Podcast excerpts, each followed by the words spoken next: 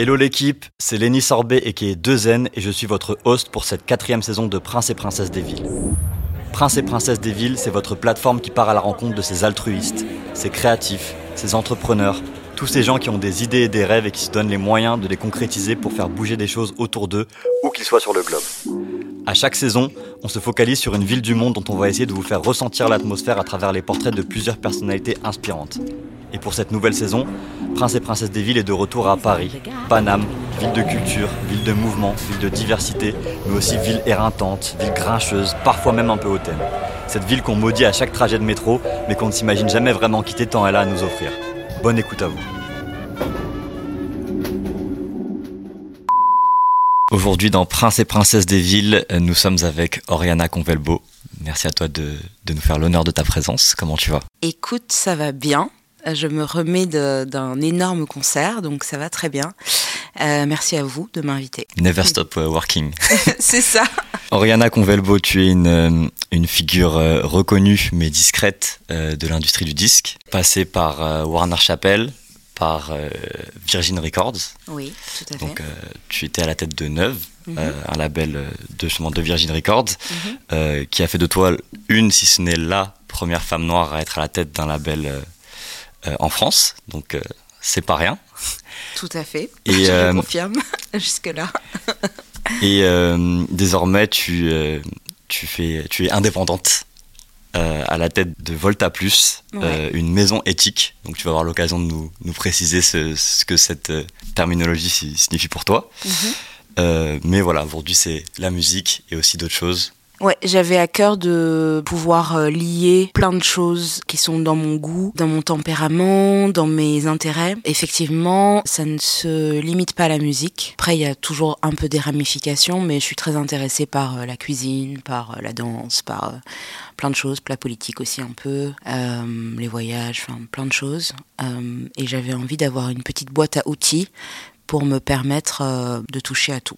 Ton histoire, du coup, a commencé quand même à travers ce médium oui, qui est la musique. Tout à fait. Je voulais savoir, est-ce que ça a, été, ça a toujours été quelque chose d'évident pour toi? Ou est-ce que c'est une, une, vocation qui s'est un peu précisée euh, étape par étape au fil du temps? Euh, Je crois que j'ai jamais anticipé mes moves, entre guillemets, euh, c'est-à-dire que j'ai toujours fait les choses vraiment par passion. la première chose qui m'a qui m'a intéressée quand je suis arrivée en France, parce que j'ai vécu au Burkina jusqu'à mes 17 ans, euh, et après, je suis venue en France euh, donc euh, pour mon cursus, enfin pour faire ma terminale et puis après mon cursus d'études. Et j'ai adoré voir des concerts, j'ai adoré voir des spectacles, donc en particulier donc en musique et en danse. et j'étais tellement frénétique et tellement affamée et tellement débordante d'envie que je me suis très vite retrouvée à être 7 jours sur 7, voire euh, euh, quasiment avoir 10 spectacles par semaine quand j'étais étudiante. Euh, SO le Passe Culture. qui me permettait de voir plein plein plein de choses très différentes euh, donc spectacle vivant mais pas que euh, et on m'a proposé de devenir médiatrice culturelle comme ça parce que j'étais tout le temps au, au, desk en fait à acheter des acheter des, des spectacles. Et euh, petit à petit euh, on m'a aussi demandé de commencer à faire de la programmation. Et il se trouve que euh, les concerts que je programmais étaient assez souvent pleins. Donc le programmateur à l'époque de la salle étudiante de Montpellier Franck m'a dit je pense qu'il y a quelque chose à faire et je pense que tu devrais peut-être euh, t'intéresser euh, au métier de la culture. Donc moi, c'était pas du tout ça à la base que je voulais faire. Je voulais être prof euh, comme mon père, ma grand-mère et mes aïeux. parce qu'on a une très forte, on a une très grosse relation en fait au français de façon générale. Et à côté de ça, c'est vrai que j'écoutais énormément de rap, énormément de rap parce que ben voilà le texte quoi. Le texte la poétique et tout ça. Et, euh, et voilà et ça ça a été vraiment que des que des hasards des heureuses rencontres et un peu de d'intuition. Mais je n'ai jamais littéralement jamais décidé d'avoir un métier dans la musique et il n'y avait pas de plan de carrière. Jamais. J'ai jamais fait de plan de carrière. Et je pense que enfin c'est quelque chose que je déconseille les plans de carrière. Je trouve que c'est réducteur Et puis c'est surtout enfermant, quoi. Tu préfères te laisser guider par les opportunités, les rencontres. je me suis toujours laissé guider par euh, par l'intuition, par les rencontres. Euh, après ce, après j'ai fait un master d'anthropologie, parcours métier des arts et de la culture, et j'avais très envie de me bosser plutôt en ethnomusicaux sur les musiques de culte, donc sur des choses assez spécifiques. En master de littérature, j'étais sur euh, la créolité, sur des questions qui étaient encore une fois liées euh, bah, au, au, monde de façon générale et, euh, au tout monde. Et à, qui tu, à qui tu es aussi, quelque part. Tout à fait, tout à fait. Euh, au tout monde, c'est un, un, principe qui a été développé par Édouard Glissant. Et ça, ça m'a vraiment poussé en fait à, à, à, continuer dans, ce, dans cette, dans cette voie-là.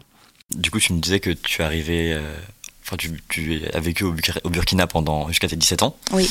Euh, quand t'es arrivé, est-ce que t'es arrivé directement à Paris? Est-ce que Non, je suis arrivée à Nice. je suis arrivée à Nice. Euh, je suis allée vivre chez ma grand-mère. Euh, et voilà. Et moi, j'étais latiniste. Et hum, j'avais pour ambition de d'être de faire hippocagne lettres classiques donc il fallait aussi que j'apprenne enfin que, voilà que je me muscle en lettres anciennes. Euh, et du coup j'ai eu la chance d'être dans le meilleur lycée de la ville qui est le lycée Masséna. Euh, et, euh, et voilà donc j'ai été un peu là pendant un an et Nice c'est une ville qui m'a évidemment pas du tout qui ne me convenait pas on va dire en termes de ni en termes de rencontres, ni en termes d'atmosphère, ni de ni d'ouverture sur l'autre en fait. Donc j'en suis partie assez vite. Et mon obsession, c'était Montpellier parce que pour des questions affectives, euh, ma meilleure amie y était, euh, euh, ma meilleure amie du Burkina, donc c'était un lien aussi. Et puis il y avait énormément de gens qui venaient de, de, ben, de lycée français de l'étranger que je connaissais, qui étaient à Montpellier. il y avait une grosse communauté antillaise et donc j'étais assez curieuse en fait de, de, de, mon autre culture puisque ma mère est d'origine guadeloupéenne, enfin est moitié guadeloupéenne, moitié euh, métropolitaine. Euh, donc euh, et moi je connaissais très mal en fait cette culture-là et je sentais qu'il y avait quelque chose qui m'appelait vers cette ville-là. Donc je suis allée à Montpellier. Euh, voilà. Et après Montpellier-Lyon pour ce, pour ce, cette, ce master d'anthropo. Et après Paris pour le stage. Et, et, ce moment, du coup, que tu dis où justement t'allais voir euh, des spectacles tout le temps, euh, mm. c'était, ça a commencé dès Nice ou ça a été un peu progressif selon là où t'étais? Ça a été progressif, ça a été progressif, mais en fait, c'est dès que j'ai eu euh, un peu euh, mon indépendance euh, dans le sens financier du terme parce que je, travaillais beaucoup à côté. Donc ben voilà j'avais j'avais j'avais une rente qui me permettait d'aller voir des spectacles. Et puis je devais pas rendre compte de à quelle heure je rentrais et tout ça. Donc c'est vrai que ça m'a aussi libéré dans le sens de mon planning juste de pouvoir voir des spectacles et, et ça a été un peu une révélation euh, en mode ok bah moi je pense que j'ai envie de faire ça quoi. Et du coup tout à l'heure tu nous as un peu parlé de ton parcours euh, euh, presque avant l'industrie du disque à proprement mm. parler et justement dans cette industrie précisément là est-ce que tu peux nous détailler un peu voilà comment ça commence? Enfin comment se lance le, le, grand pied dedans on va dire.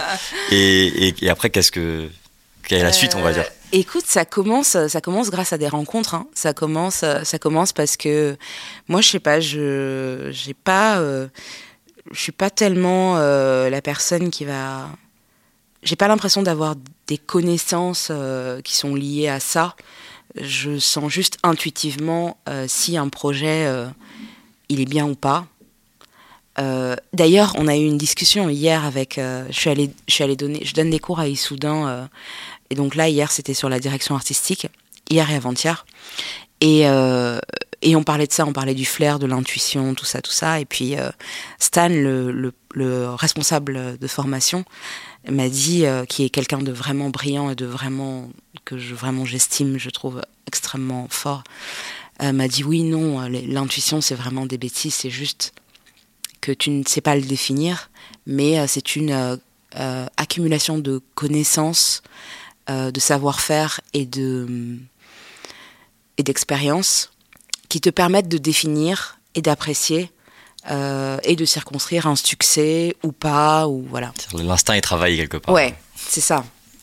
Et, et je l'ai regardé et je me suis dit, ah mais c'est incroyable, mais c'est vrai, je pense qu'il a raison.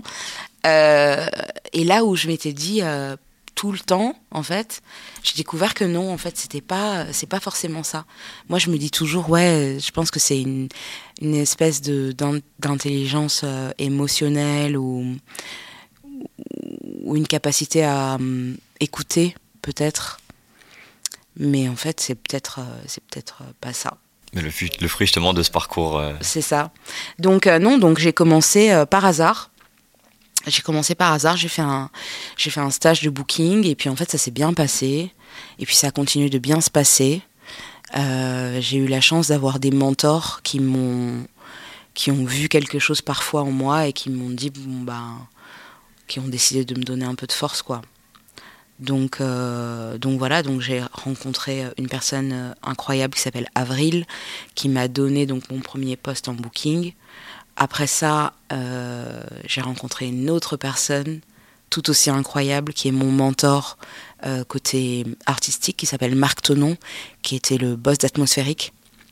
Donc Atmosphérique c'est un label indépendant euh, français majeur il y, a, plusieurs années. et en fait c'est quelqu'un de flamboyant, c'est quelqu'un qui est qui est complètement habité par, par ça, par la musique, par l'artistique. Et puis c'est la première personne à m'avoir mise en, studio. Et quand je suis rentrée dans le studio, euh, c'est pour une session live. J'ai dit, ok, bon, bah, moi, je vais habiter ici. je, je, je veux rester là, en fait. Et c'était vraiment un rêve. Je me suis dit, ok, plus tard, je veux avoir mon studio. Je veux pouvoir dormir dans mon studio. Je veux que personne me mette à la porte de mon studio. Je veux, voilà. Et, euh, et voilà, j'avais ça qui traînait.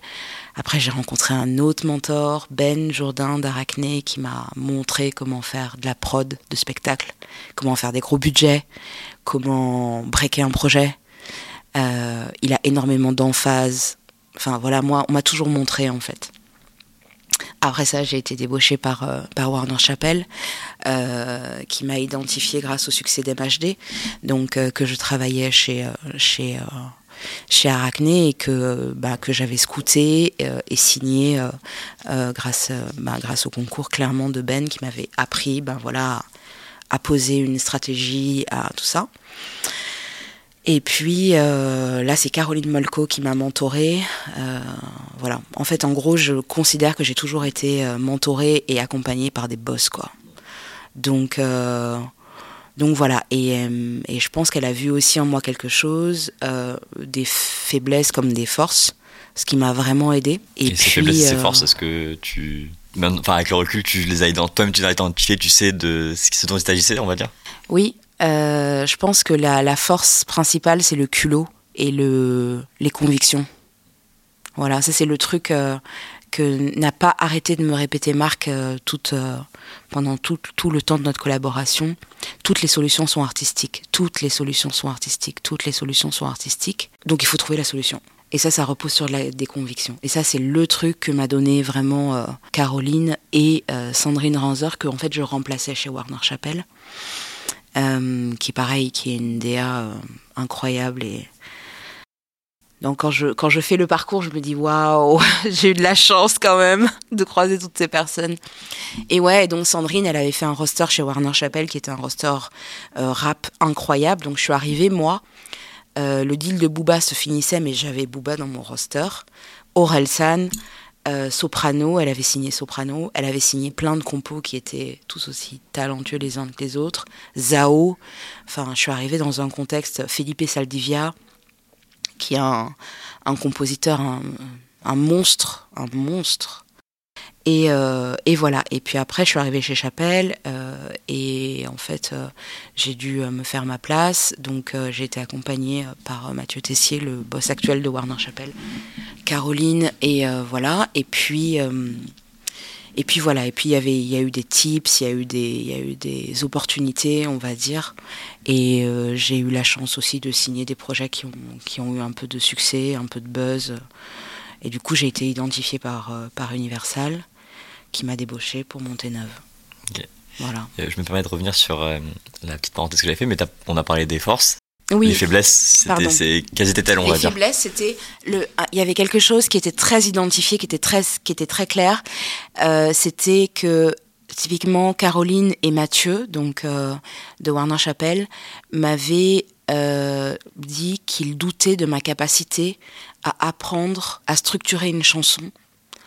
Et euh, c'était très précis. Parce que c'est un autre business en fait. Quand on passe du live aux éditions, ça n'a rien à voir. C'est factuellement euh, une autre manière de, cogiter, euh, d'autres savoir-faire, d'autres connaissances, d'autres capacités. Enfin, ça n'a rien à voir en fait avec le live. Mais voilà, donc ça c'était une des, une, des, une des faiblesses entre guillemets qu'ils identifiaient chez moi. Et je pense qu'ils avaient raison parce que j'ai mis du temps avant de pouvoir le faire et savoir le faire. Mais je pense qu'ils ont aussi euh, identifié, enfin, quelque chose qu'ils, euh, euh, qui, je pense, est une, enfin, que je pouvais considérer comme une faiblesse, c'était ma propension à aller vers, quelque, vers des choses affectives euh, et à pas forcément arriver à dézoomer euh, en ayant un point de vue et un angle business. Et en fait, j'ai jamais fait de meilleur business que avec des projets que j'aime et avec euh, des immenses convictions. Justement, ça va encore une fois avec la conviction, donc c'est, cohérent quelque part. Voilà, je pense que c'est cohérent. Après, je pense que parfois j'ai manqué de hum,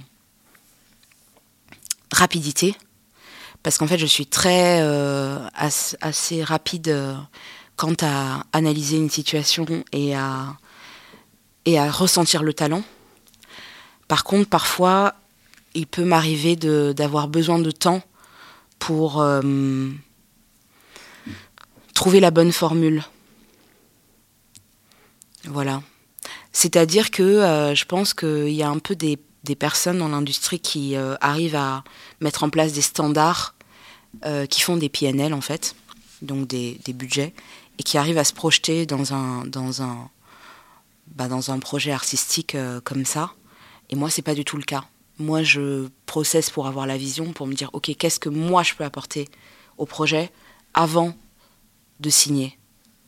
Et généralement, je signe parce que je suis fan du projet et parce que je me dis, ok, je peux factuellement apporter telle et telle et telle chose qui pourront servir à la construction de l'artistique ou, ou, de la, ou, de la, ou de la carrière. Quoi. Quand tu racontais ton parcours, tu arrivais à ce moment où, où tu où euh, Universal te, te, te Ouais. recrute pour, euh, pour créer une œuvre. Donc ça, c'est en quelle année? Ça, c'est en 2018. 2018. Et, euh. Ouais, c'est ça. et du coup, bah, tu as pris la tête de, de ce nouveau label, Ouais. une œuvre. Ouais. Euh, comme je disais en, en intro, c'est ce qui a fait de toi euh, une, si ce n'est la première Oui. femme noire à, occuper à un tel poste en France. Tout à fait. Euh, quelque part, est-ce que ça t'inspire plus de, de fierté ou de dépit quant à la place des femmes dans cette industrie? Euh, alors, je pense ni l'un ni l'autre. Je pense que euh, autant il y a certains moments de ma carrière qui sont affectifs, autant euh, là ils le sont de moins en moins parce que je j'avais pas vocation à être euh, une euh, éclaireuse dans le sens où je n'ai pas vocation à communiquer euh, à ce propos. Voilà. Donc, je pense que, en fait, ce qui, importe, c'est ce qu'on dit de soi, finalement. C'est pas forcément ce qui est. Parce que sinon, il n'y aurait pas d'injustice, je pense, dans l'histoire de façon générale, euh, dans l'histoire de la création, euh, sur l'artistique ou même euh, en sciences. Ou, voilà. Il y a énormément de gens qui n'ont pas de crédit. Est-ce que c'est problématique? Je sais pas, c'est juste peut-être parce que ça convenait à ces personnes-là ou peut-être que hum, voilà donc moi clairement je- j'ai pu être fière et je me suis très vite rendu compte que c'était une question juste d'ego euh, un peu ridicule quoi. Mm. Et justement, pourquoi toi, t'avais pas vocation à, à communiquer à communiquer Euh, parce que je parce que je pense que ce qui est important pour moi c'est les artistes. Voilà.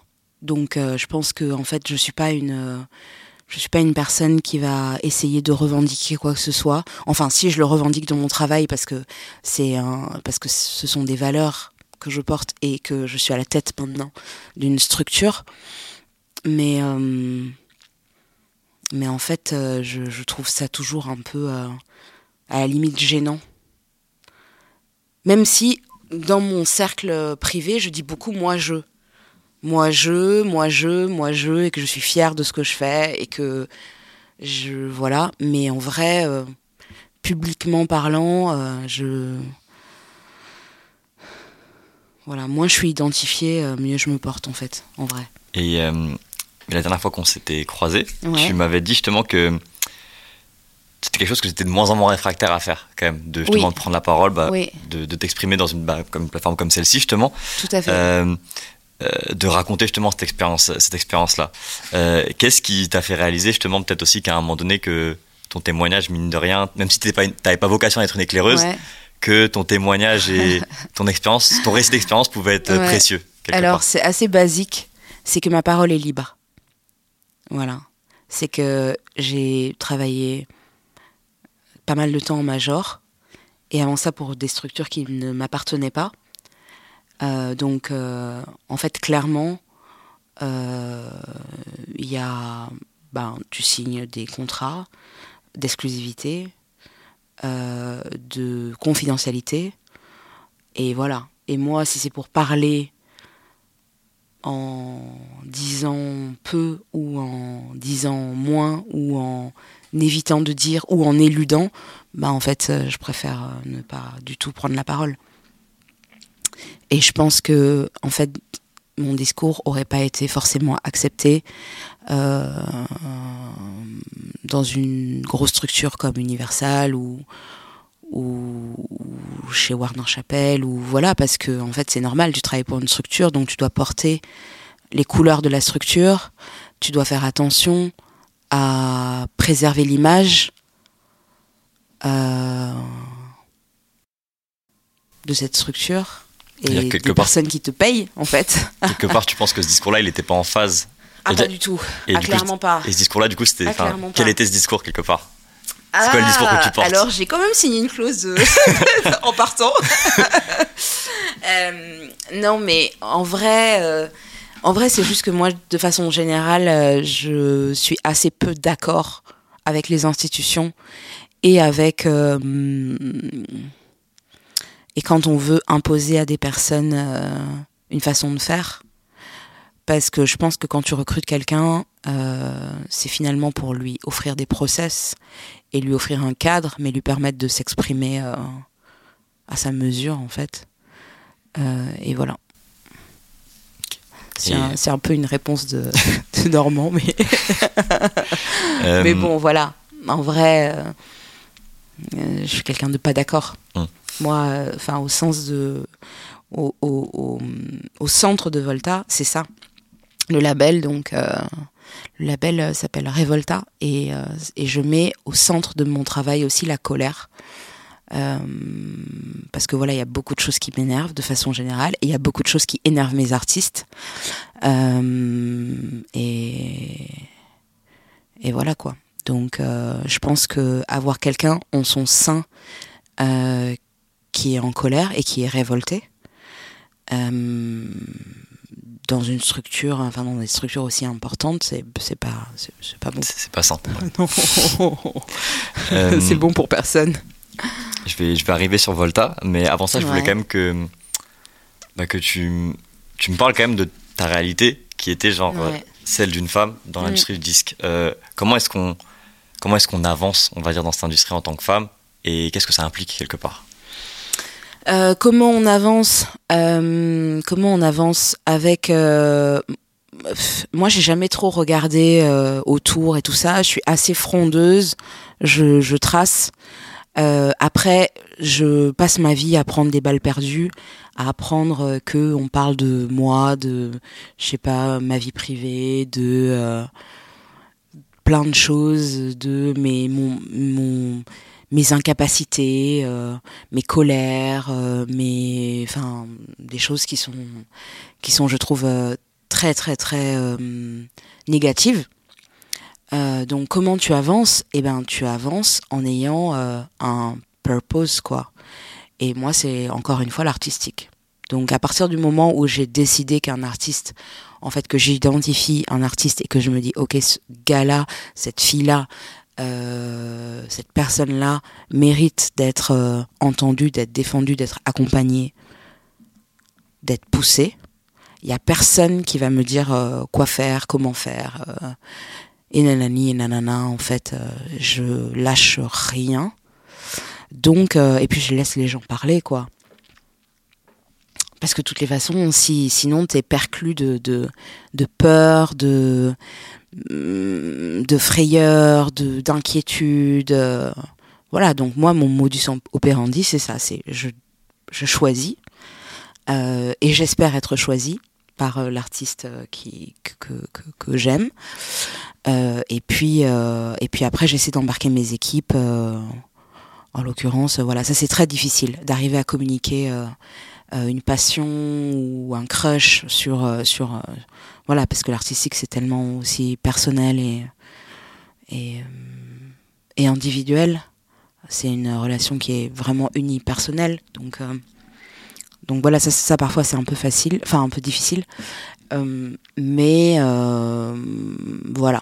Mais sinon, euh, franchement, euh, je laisse parler les gens et puis moi, de toutes les façons, je pense qu'il y a quelque chose qui est très clair, c'est il faut regarder les résultats en fait. Il faut regarder euh, ce qui est signé, ce qui fonctionne, ce qui voilà, où on est l'artiste euh, avec toi quoi? Est-ce que c'est mieux que sans toi ou pas? Et voilà. Et du coup, tu as la tête de ta propre structure que, te, que Ouais. tu dis, donc c'est Volta Plus, Ouais. Révolta. Ouais. Euh, et cette, cette structure, tu l'as définie comme, comme, enfin, sur ces raisons, en tout cas, elle se présente comme une maison intègre. Oui. Euh, qu'est-ce que ça, qu'est-ce que, qu'est-ce que ça veut dire pour toi, maison intègre? Ben, en fait, c'est un gros clin d'œil, un gros SO euh, bah, qu'a trouvé euh, notre ami Schkid. en vrai, euh, à force de parler, parce que Volta, donc, euh, parce que mon pays, donc, euh, anciennement, enfin, actuellement Burkina Faso, anciennement Haute-Volta, euh, la baseline de ce pays a été donnée par donc Thomas Sankara, qui est une personne illustre qui, qui m'obsède et qui habite absolument tout ce que je fais. Euh, et la baseline, c'est le pays des hommes intègres. Parce que Burkina Faso, ça veut dire ça, le pays des hommes intègres. Euh, et au fur et à mesure de l'avancée euh, dans ma carrière et dans les choix que je faisais, je me rendais bien compte qu'il y avait quelque chose qui était assez fortement lié à ça. Donc j'ai décidé de monter cet ensemble-là, qui pour moi est ben, du coup ma maison intègre, quoi parce que je me suis dit, ok, c'est quoi le truc qui te différencie d'une autre personne? C'est que je suis sans consensus. Je vais jamais faire de consensus, ni sur l'artistique, ni sur les personnes que je défends, ce qui peut être très problématique. J'imagine. Parce que, ouais, tout à fait, parce que je suis pas vraiment, enfin, je suis moins politique. Voilà, généralement, je déclenche euh, des choses assez tranchées. Donc, euh, en gros, soit on m'aime beaucoup, soit on me déteste. et, euh, et voilà, et j'ai pas de. Maintenant, j'ai plus de problème avec ça. Avant, c'était vraiment, j'aimerais bien un peu te plaire, un peu te plaire à toi, et puis à toi, et puis à toi, puis à toi, puis à toi. Et puis maintenant, en fait, euh, quand tu te rends compte que surtout les gens ont du mal à te voir avancer, en fait, et qu'on a un vrai problème de succès, en fait, et de relation avec le succès. Euh, je dirais même pas forcément en France, mais dans certains milieux, euh, ben voilà. En fait, euh, en gros, euh,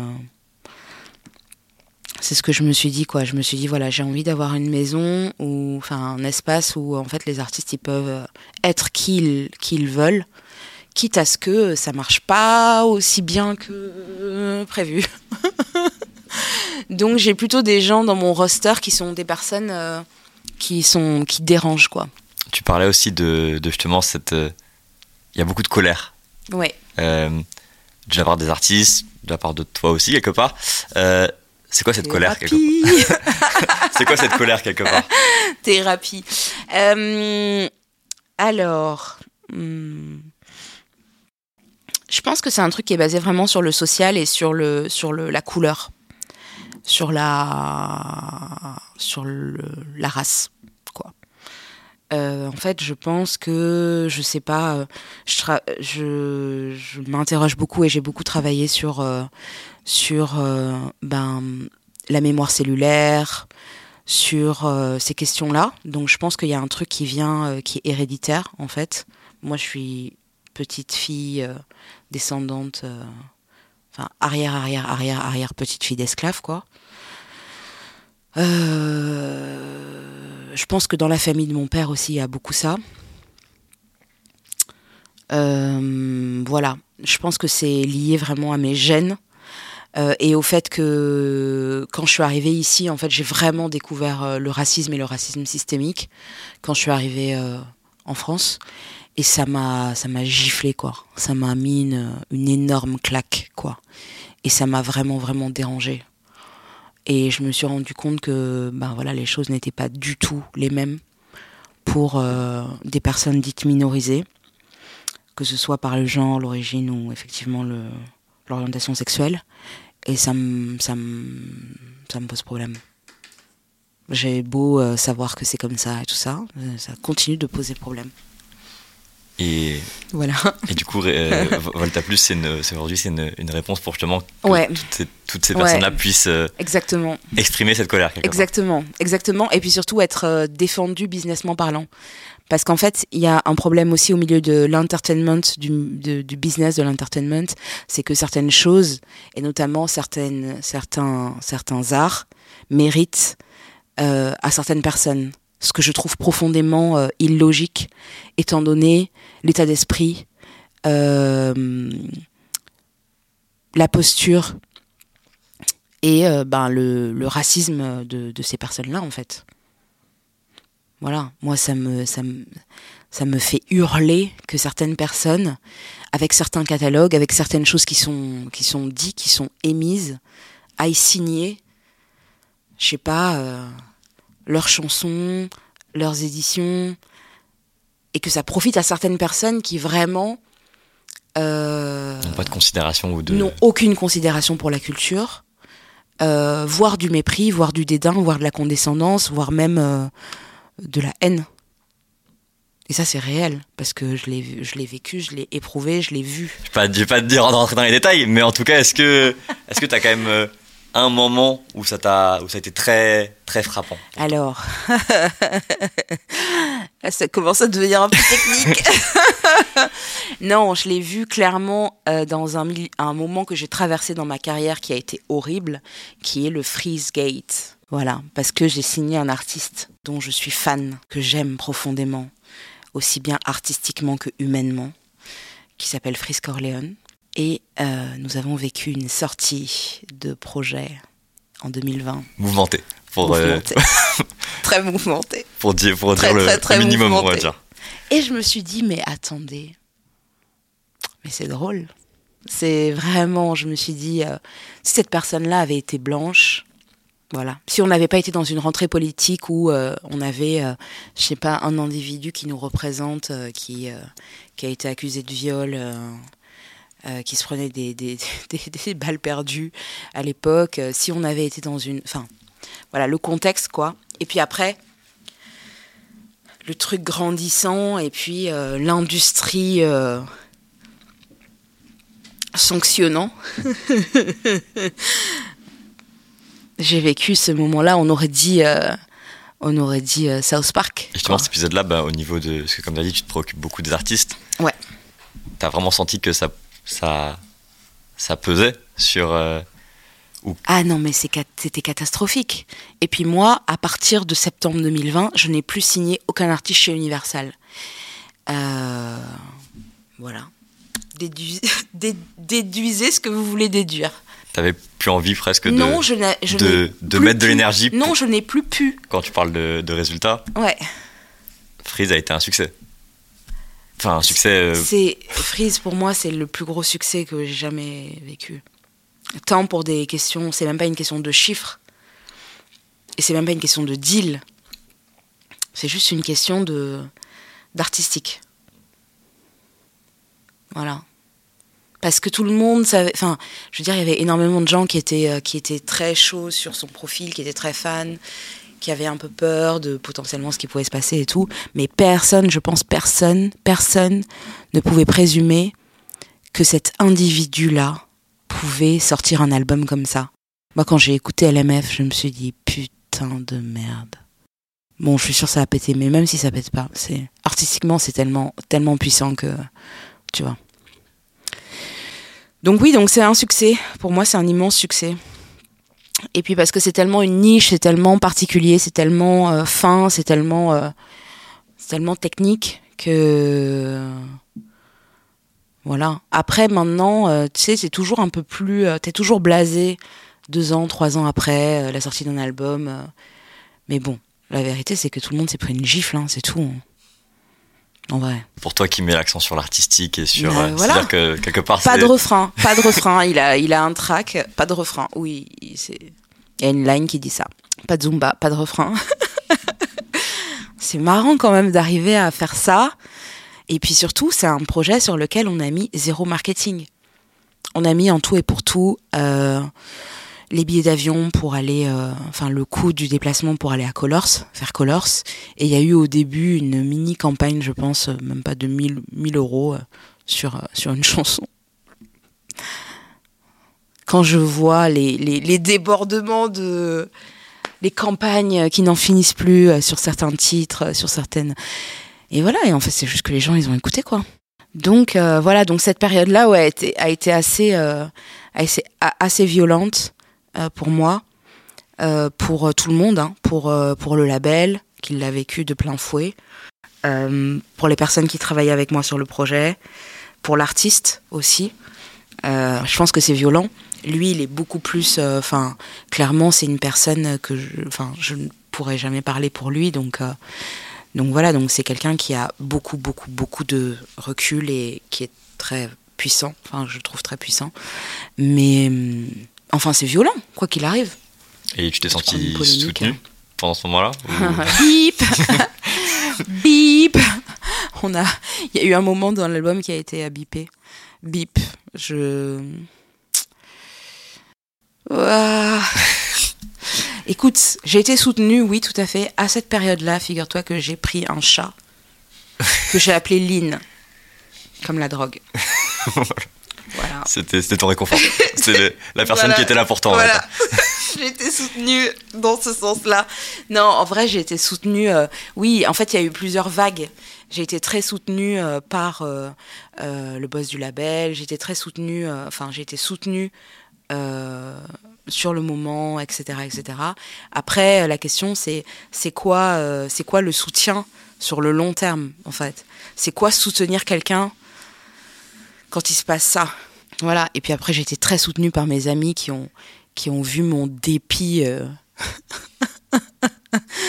Moi, j'étais là, ouais, on est dans les charts.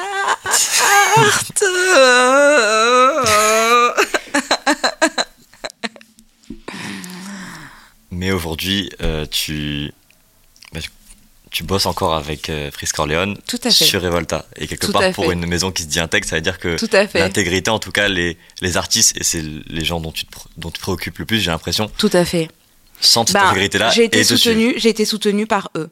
Voilà, j'ai été soutenue. C'est vrai que euh, quand tu pars d'un endroit et que j'ai, moi j'ai décidé de monter mon roster et tout ça, et que j'ai eu l'immense euh, honneur euh, et chance, bah justement, euh, d'avoir des personnes aussi euh, euh, conséquentes, enfin je dirais aussi fortes aussi, enfin que j'estime et tout ça, et que j'aime, qui me disent ok on va te faire confiance à nouveau, malgré tout ce qui s'est passé, bah je trouve ça fort.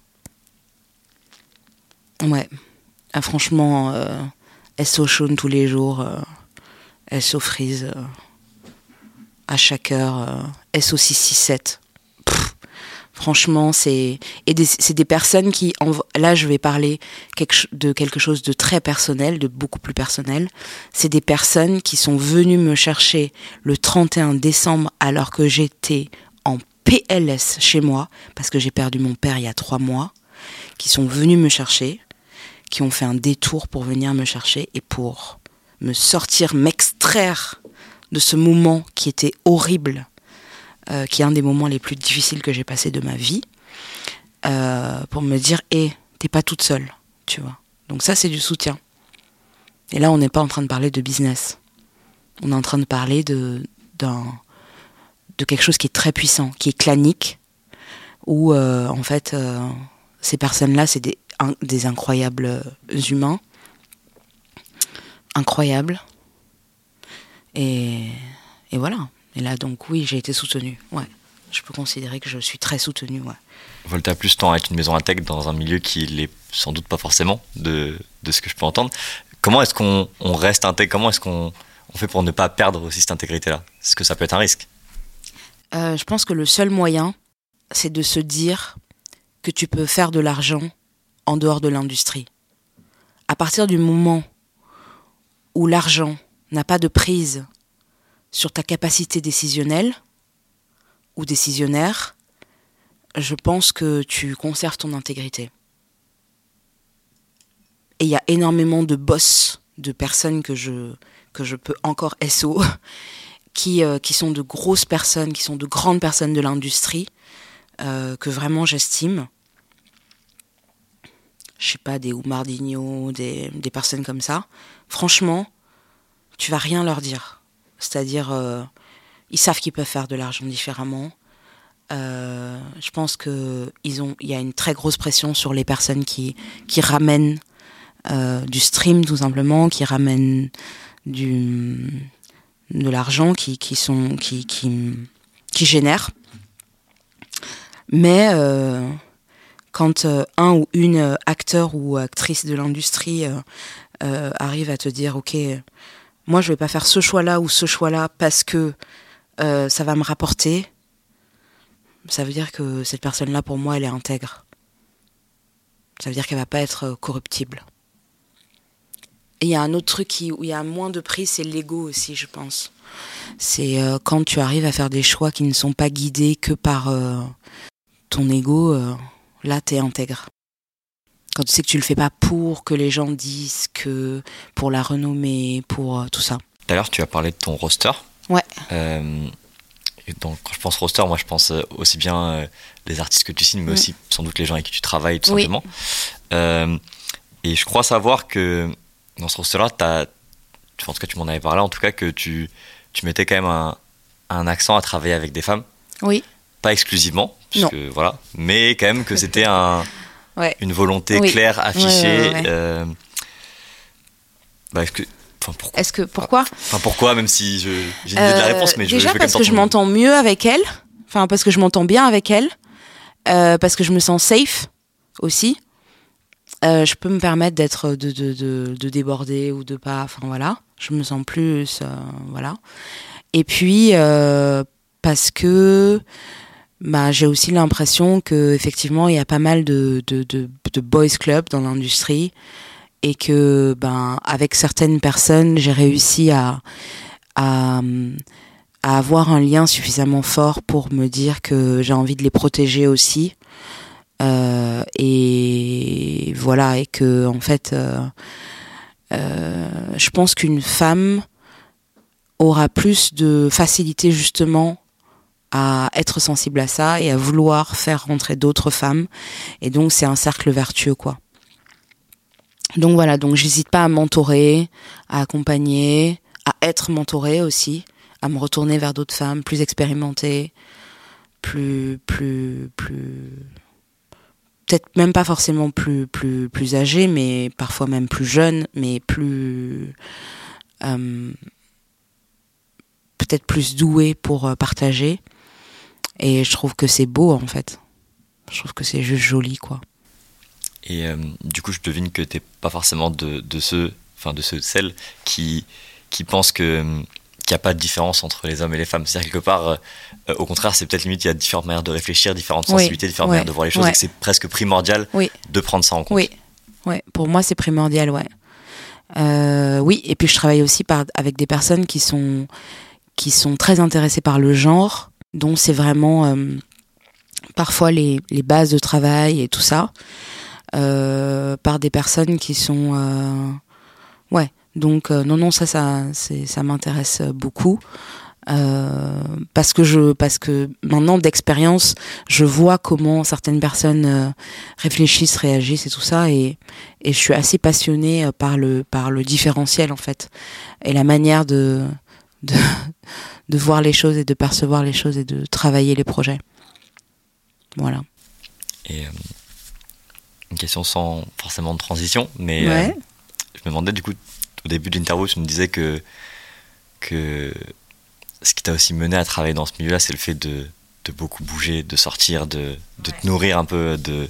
Est-ce que tu sors toujours beaucoup déjà Moins, c'est clair. Beaucoup moins. Il y a beaucoup moins de choses qui m'intéressent. Euh, en fait, les choses qui m'intéressent, ça va pas forcément être euh, que à Paris, etc., euh, etc. Parce que je suis vraiment intéressée par l'afro-caribéen de façon générale en termes de musique.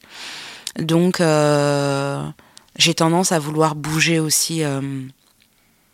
voilà, j'aime énormément l'Afrique de l'Ouest. j'aime beaucoup, beaucoup y être. Donc euh, maintenant, j'ai tendance à vouloir euh, aussi euh, y retourner plus. pareil par rapport aux Caraïbes. Je trouve qu'il se passe des choses en termes de musique qui sont assez hallucinantes et en termes d'électronique. enfin, si je considère l'Afrique au sens large, donc l'Afrique de l'Ouest, l'Afrique de l'Est, l'Afrique du Sud, l'Afrique du Nord même, il y a des, je trouve, des expérimentations euh, qui sont assez puissantes en termes de son. Donc je suis toujours euh, comme une ouf. Euh, et voilà, et comme il n'y a pas forcément de représentation,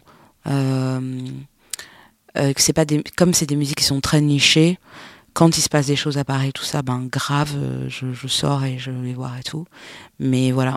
Et après, par contre, je reste une très grosse cliente des concerts euh, et, de la danse de façon générale. Donc j'essaie d'aller voir des choses. Mais dans ce que tu me dis justement par rapport bah, justement à ce focus un peu afro-caribéen, bah, euh, Paris maintenant on a une ville qui, bah, qui est assez, une ville multiculturelle clairement où moi par exemple typiquement quand je sors euh, aujourd'hui, cette musique là, je, je l'entends partout.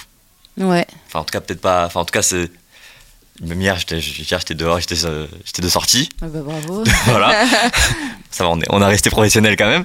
Mais, euh, mais du coup, voilà, mine, de rien, voilà, le, le, ce son-là, en tout cas, il, il, existe dans la ville, un peu partout. Et puis j'ai l'impression qu'il est. Est-ce que justement, quelque part, toi, quand tu quand t'es amené à bouger, et même le fait d'être ici, est-ce qu'il n'y a pas aussi des choses qui te, qui te confortent aussi dans, dans la ah direction non, que tu prends? clair. Ah, c'est clair c'est clair, je pense que peut-être qu'il y a quelques années, jamais j'aurais osé dire, ok, je vais faire que de la musique de niche, euh, RAF. Euh, mais aujourd'hui, je pense que les publics sont suffisamment avertis euh, quand tu vois que tu as des numéros 1 comme au top single comme Rema, Sike, globalement c'est de la pop, c'est de la pop c'est de la pop africaine. Euh, enfin, ils, appellent ça Afrobeats, mais en vrai, c'est de la pop. Euh, avec des sonorités qui sont qui sont quand même euh, assez assez différentes ben tu te dis oui il y a quand même un marché c'est quand même possible et tout ça après il n'en reste pas moins vrai que il y a encore des difficultés dans l'industrie à admettre et à faire je trouve un chemin pour euh, certains artistes, euh, notamment caribéens et notamment urbains caribéens. Euh, voilà, même s'il y a du, même s'il y a un marché et tout ça, on reste, ça reste assez fermé en termes de, de, de, radio, par exemple, ou de certaines accessibilités à certains médias. Mais voilà, donc oui, oui, ça me conforte grave. Après, est-ce que ça va durer? Est-ce que c'est lié euh, juste à une période? Est-ce que ça, je sais pas trop. Euh, mais en tout cas, c'est intéressant, ouais. Mais quand je dis, euh, enfin, je suis d'accord avec toi, il y a beaucoup de choses un peu partout, mais c'est pas dans la culture.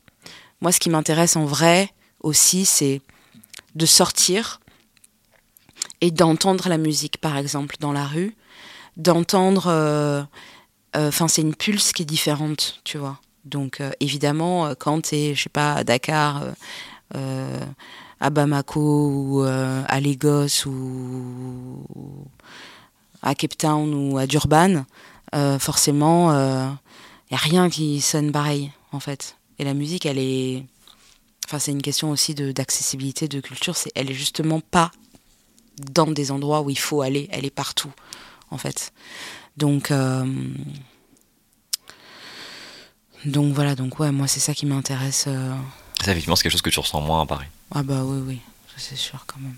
Pour, euh, pour conclure, bah, cette plateforme-là, elle s'appelle euh, Prince et Princesse des Villes. Ouais. Qu'est-ce que cette euh, terminologie, toi, t'inspire? Ce serait quoi ta définition d'un prince et d'une, et d'une princesse des villes? Ce seraient des personnes qui euh, ont au sein de leur, euh, de leur travail et au sein de leur expression euh, la volonté de faire naître des projets peut-être euh, plus grands qu'eux ou plus pérennes qu'eux ou destinés à faire grandir euh, ben, peut-être une communauté, peut-être une, euh, un environnement, peut-être un genre, ça peut être esthétique aussi, je pense. Voilà. Et à qui tu penses quand tu... Qui correspond à cette définition un ou une princesse des villes Ouais.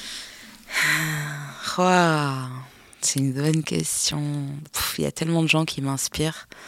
Euh, ben, euh, j'aimerais, je pourrais parler d'une de mes artistes, euh, Mélissa Lavo. Pour moi, c'est une grande princesse des villes. Euh, voilà, c'est quelqu'un qui, dont je, suis très fière, je suis très fière aujourd'hui, qui, est, qui est, qui est afroféministe, très très très très engagée qui met énormément de sens dans son dans son travail. Euh, voilà, c'est assez basique de dire ça et de parler de, de, ces artistes encore une fois, mais ouais, c'est quelqu'un euh, c'est quelqu'un qui euh, qui met du sens dans absolument tout. Et je trouve ça, je trouve que dans une époque où justement les gens ont, tellement tendance à se désengager et à vouloir supprimer le signifiant, je trouve ça, je trouve que c'est politique, je trouve que c'est puissant. Bah, merci à toi pour, euh, pour, cette, euh, pour cet échange merci très enrichissant. Merci J'espère qu'il le sera aussi pour, euh, pour les gens qui vont nous écouter. Merci infiniment.